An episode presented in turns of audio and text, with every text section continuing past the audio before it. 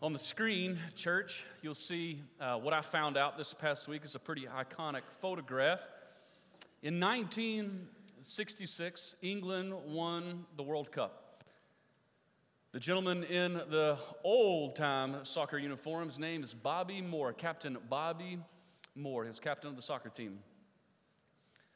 After this event took place, he was asked about this iconic photo where he got to meet the Queen of England. She's holding the World Cup there. She's going to present it to him. After this took place, some reporters asked him about the moment, and they said, What did you feel in that moment when you're about to meet the Queen? And he said, Honestly, I was pretty nervous. He said, Not so much nervous about the moment, but in that moment, I realized she was wearing these beautiful, pristine, white gloves, and I had just played a soccer match, and I looked down and I was filthy. My shorts were dirty, my, my jersey was dirty, and my hands were dirty. He said, from, from the floor to the top were 39 stairs. I counted each one of them. And as I was climbing the stair, I, I, I, frantically tried to clean my hands because I knew I was dirty and I didn't want to make her white gloves dirty. You see, we've all been there in that moment. We've all been dirty, whether it through uh, fun activities or, or work. We know what it is to be dirty, like externally. But, but I think there's a sense of the word dirty that affects the inside. We oftentimes feel dirty on the inside, don't we? And if we were to give that feeling, that feeling of being dirty on the inside, a name, I think the name would be shame. Has anybody in this room ever felt shame? Yeah, we've been there, right? Along our journey, we are going to feel shame from time to time. These thoughts, these emotions, they're going to creep up and we're going to be filled with shame. There's going to be a phrase on the screen and this is why we feel shame as a child of God. It says Satan loves to bring up our past because he can't control our future. Satan loves to bring up our past. If you've placed your faith in Jesus, you know where your eternity lies. You have victory over sin. Satan can't control that, but what he can do is make you feel bad about your past. Whenever he wants Luke to feel shame, he brings up Luke's past. And believe me, I've got a past. I'm thankful I'm not what I once was, but Lord is still working on me. Amen? He, he brings up my past shame. Whenever Satan wants me to feel shame, he makes me think about my sin. Whenever Satan wants me to feel the emotion shame, he makes me think that I've not been forgiven. That's what he does. He's the great deceiver. You see, he can't control your eternity, God's got that, but he can make you think about your past. He can bring up the emotion of shame. Chances are we've all been there. But you see, all these things that I mentioned my, my sin, my, my shame, my, my past like Christ died for all that. He took care of all of that. But we are still faced with this emotion of shame. It still creeps into our life. We're of the flesh here on this earth, and we're going to think about the things that we've done, and we feel shame. So, how does this shame make us feel? How does shame make us feel? I think Scripture has some pretty good illustrations of this emotion of shame. But if we're honest, shame is a weird emotion, is it not? It can be so isolating. So weird. It just makes you feel, ugh. Let's take a look at the Gospels. Let's go to Mark chapter 1, and let's talk about somebody who I feel like knew very well this word called shame. Mark chapter 1, we're going to look at 40 through 42. It says, A man with leprosy came and knelt in front of Jesus, begging to be healed. He says, If you are willing, you can heal me and make me clean. Moved with compassion, Jesus reached out and touched him. I'm willing, he said, be healed. Instantly, the leprosy disappeared and the man was healed. If you've been in church for a while, you were raised here, I just remember the story of the lepers growing up. Like they just stuck with me. And it's been said of those with this uncurable disease, you know, their bodies were to be covered in sores. It was a slow, debilitating disease that would ultimately kill them, but it was highly contagious. And they were forced to live in isolation. If they were to come out in society, they had to shout, unclean. How shameful is that? So, for you and I, when Satan brings up our past, when Satan brings up our sin, and this emotion of shame overtakes us, we often feel much like the leper. We feel unclean. Or even beyond that, we may feel even contagious, toxic, dirty. That's the way our shame makes us feel. You see, that's the way Satan wants to keep you. He knows that you've been forgiven. He knows that you're going to have eternity in heaven. But right here and in the now, He's going to make you think you're not saved, you're not clean. He's going to fill your heart with this emotion called shame. And I believe this guy understood exactly that emotion. It's a terrible feeling. Shame is a horrific effect of sin. Here's what I know about sin when we sin, and we know that we've been made right with Jesus, we feel shame, don't we? Because we know we've messed up. So, more times than not, the shame that we feel is because of our sin. But here's how dangerous shame can be you can also feel shame in your life because of another person's sin. We're not going to go too far down this road, but in a, in a room this size, you may have been feeling the effects of shame because of someone else's sin towards you. And perhaps that's a weight you've been carrying around for a long time.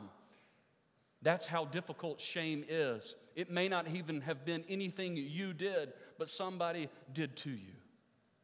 And you feel shameful. You see, that's how Satan works. He wants to keep you there, feeling dirty and unclean. But man, this story a beautiful story. I'm so thankful that it didn't end with this guy overcome by his disease. He says, If you're willing, and Jesus said, I am. This next one, this next point says, Jesus makes us clean. Jesus can make you clean. Child of God, if you're overwhelmed with that emotion of shame because of what you've done or what somebody has done to you, believe me this morning, Jesus can make you clean. In Mark 1:40, the guy says, If you're willing, right, heal me and make me clean. Chances are the, the person with leprosy here has not felt the touch of a human in years. But what I love about this story is that Jesus didn't just observe this guy in his disease and was repulsed much like society would have done, they would have ran the other way. And in your shame and in your sin, many times you think, man, everybody's looking at me. They're repulsed by what I've done. They're running away. But what we see in this story is that Jesus didn't run away, he did quite the opposite. Jesus ran to the man as everybody was running away. And he did more than just run to the man, he reached out and touched him. Wow. So not only did he say, You're the one that can heal me, you're the one that can make me clean, Jesus touched him. Can you imagine what this guy felt in that moment? And Jesus said, Be clean. I'm willing. He healed him, not only of his disease, but of his shame. Jesus can make you clean this morning. Jesus runs to us. I want you to listen to this. Jesus runs to us in our shame. Child of God, if that's the way you feel this morning, He's coming after you. He wants you. He wants to make you clean. He wants to take your shame. How can Jesus do this? How can Jesus take our shame? How can Jesus make us clean? I want you to write this down. If that's your question this morning, the one that really sticks out to you, write that down. How can Jesus make me clean? I want you to write the answer. It's really simple. I want you to write the cross. Jesus makes you clean this morning because of the cross. I want you to go to Hebrews. Go to the book of Hebrews, chapter 12. Hebrews chapter 12. We're going to look at 1 through 3. Hebrews chapter 12. It's going to be on the screen. You can follow along there. It says, Therefore, since we are surrounded by such a huge crowd of witnesses to the life of faith, let us strip off every weight that slows us down, especially the sin that so easily trips us up. And let us run with endurance the race God has set before us. We do this by keeping our eyes on Jesus, the champion who initiates and perfects our faith. Because of the joy awaiting him, he endured the cross, disregarding its what, church? Shame. Now he is seated in the place of honor beside God's throne. Think of all the hostility he endured from sinful people. Then you won't become weary and give up. There is so much here in this passage of Scripture.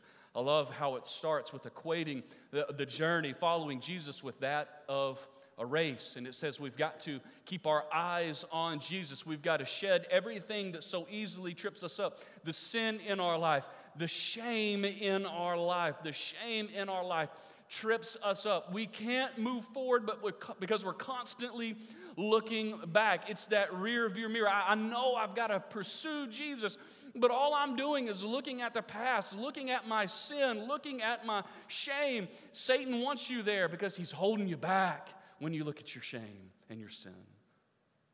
But, but in this verse of scripture, it says, run the race. And you can keep running the race. You can keep moving forward if you keep your eyes on Jesus. And then it transitions into what Jesus did.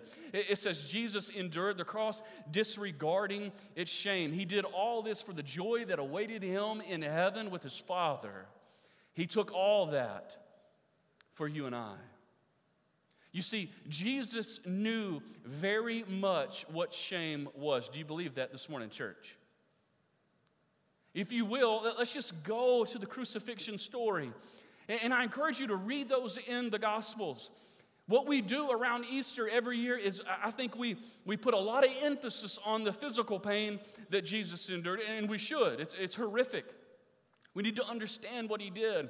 But what I, what I don't think we do enough is I don't think we put enough emphasis on the shame that he endured. If you read the Gospels, it, it, it talks all about the shame that he, that he endured, and then it says he was crucified. So if, if you look at the Gospels and you look at what Jesus did in this moment leading up to his death, he was spit on. That's shameful. He was mocked. That was shameful. He was stripped naked. That's shameful. They said, Look at you, king of the Jews. And they, they, they formed this crown of thorns and they put it on his head. Shameful. They made him carry his own torture device through the city. How shameful. Not only that, they made him carry the cross and they took him outside of the city gates. It's been said for a Jew to die outside of the holy city was the most shameful form of death they could endure. Jesus took all of it. And what scripture says in this moment is he disregarded its shame. It doesn't mean that shame wasn't there, it means that he endured it for your sake and mine. So Jesus knew all about shame. The shame that you're feeling this morning because of the sin that you committed, he died for it. Not only did he die for the sin, but he died for all the effects of the sin. Jesus says, You got shame, let me have it. I know what it is, and I died for it. Child of God, this morning, Jesus wants your shame so you don't have to bear it anymore. When we understand that, that He died for my sin, He died for my shame, it's freeing. I can take on this race. I can keep my eyes on Him because I'm not tripped up by the things that I've done any longer. He took care of it. I'm reminded of a story of a little boy who went to his grandparents' house. Anybody uh, used to go to grandparents' house for a week or two? Anybody? Anybody get in trouble when you went to grandparents' house for a week or two? I did. Well, he showed up at grandparents' house and they had him a brand new slingshot.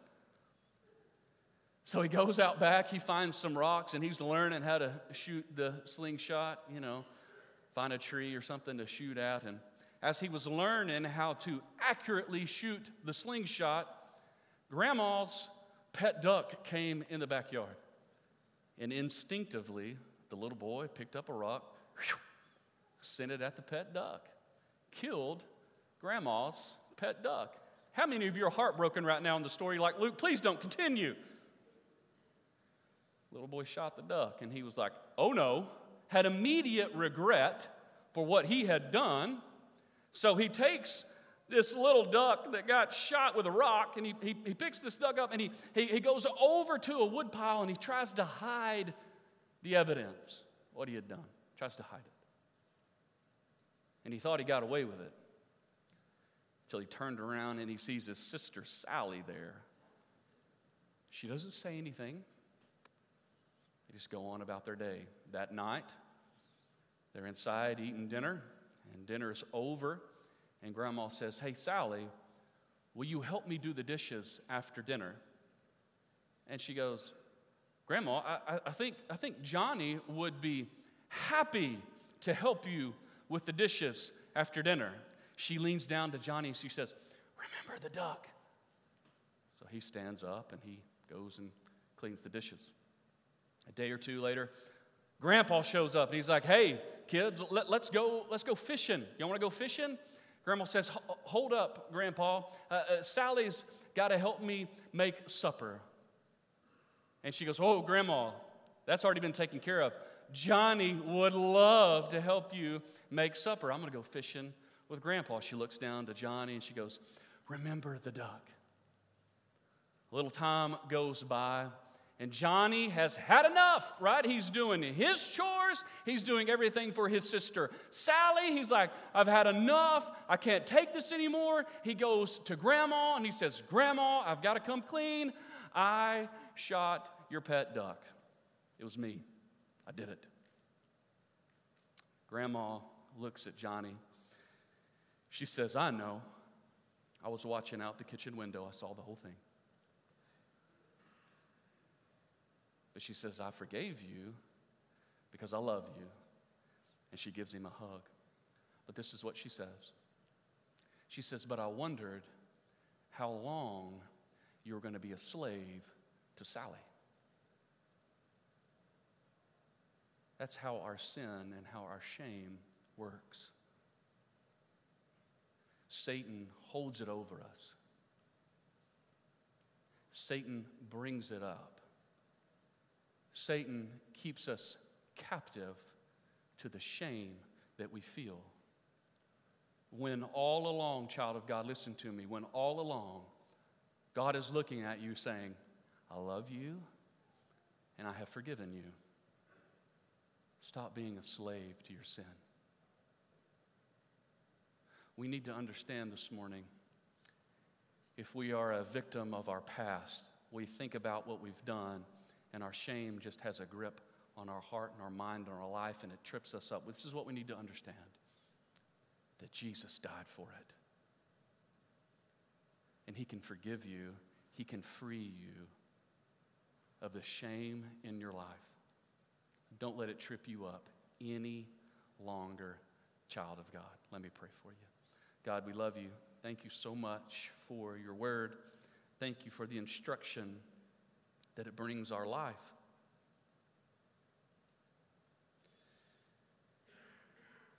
Thank you for your word and how it shows us that we don't have to be people of shame any longer.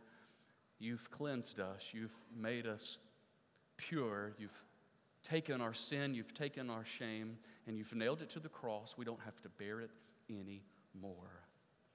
Thank you, God, for Jesus. Thank you that we can live a life free of shame. And I pray for those in this room this morning that just cannot seem to forgive themselves. I pray that they would lean on you and trust with all their heart that even though we struggle to forgive ourselves, that you have forgiven us. Help us, God. Thank you for Jesus. We ask everything in his precious and holy name. Amen. Church, this morning we get to have the special privilege of partaking in communion, partaking in the Lord's Supper. And it's so fitting this morning that we've examined our sin, we've examined our shame, we, we know the effects that it has on our life, but we've also looked at the cross of Jesus. And how, in that very moment, by his broken body and by his blood poured out, we're on the receiving end of that forgiveness. And so we're reminded of what he did for us that He took all the sin, He took all the shame, and He bears it so we don't have to anymore. So, what communion does for us as children of God, those that have placed our faith in Jesus, it's a reminder. It's a reminder of that day. It's a reminder of what Christ did, the sacrifice that He paid so that we wouldn't have to. So, this morning, I want to encourage you if you walked in here today feeling the weight of your sin, feeling that shame, in this moment, here in just a minute, remember and realize and understand that Christ died for you. And He died for your sin. Or maybe on this Sunday before Thanksgiving, your heart is filled with joy and you're overwhelmed with thankfulness of what Christ did. Give thanks to Him for that moment. And I want to encourage you, mom and dad, if you've got little ones with you this morning in service and they've not placed their faith in Jesus, take this moment to teach them what Christ did for them on the cross. How He died for you and how He can die for them as well. Or maybe this morning you brought in your, your, your friend or your neighbor and they're lost. Take this moment to share with them about the saving grace of Jesus. I want you to stand up with me, church, and here's what we're going to do. We give you some simple instructions. I want you to leave out your aisle on my right, your left, and then I want you to enter after you get the elements on the opposite side that you left. After you get the elements, I want you to go back to your seat, remain standing. Once everybody is served, we'll lead through this together as a church. So go ahead, come forward, and get your elements, church. 1 Corinthians 11 reads like this, verse 23 through 26. For I pass on to you what I received from the Lord Himself.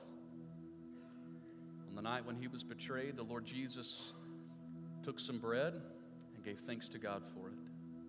Then he broke it into pieces and said, This is my body, which is given for you. Do this in remembrance of me. In the same way, he took the cup of wine after supper, saying, This cup is the new covenant between God and his people, an agreement confirmed with my blood. Do this in remembrance of me as often as you drink it. For every time you eat this bread and drink this cup, you are announcing the Lord's death until he comes again. So, church, take the bread and eat. And as you do, think about the body of Christ that was broken.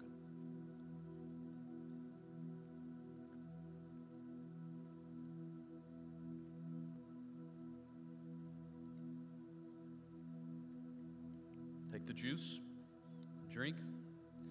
As you do, remember the blood that was poured out for your sin.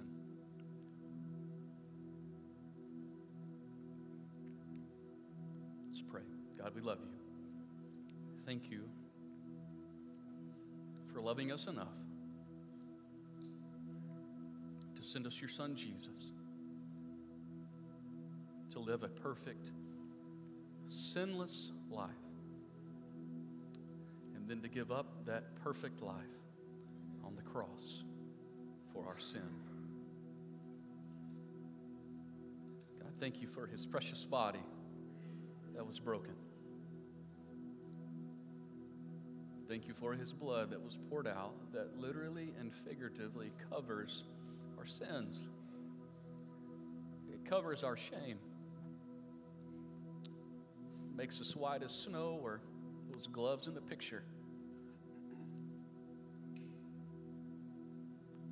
Thank you that in Jesus we've been made clean.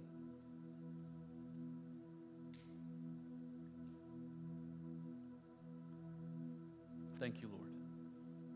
In Christ's name.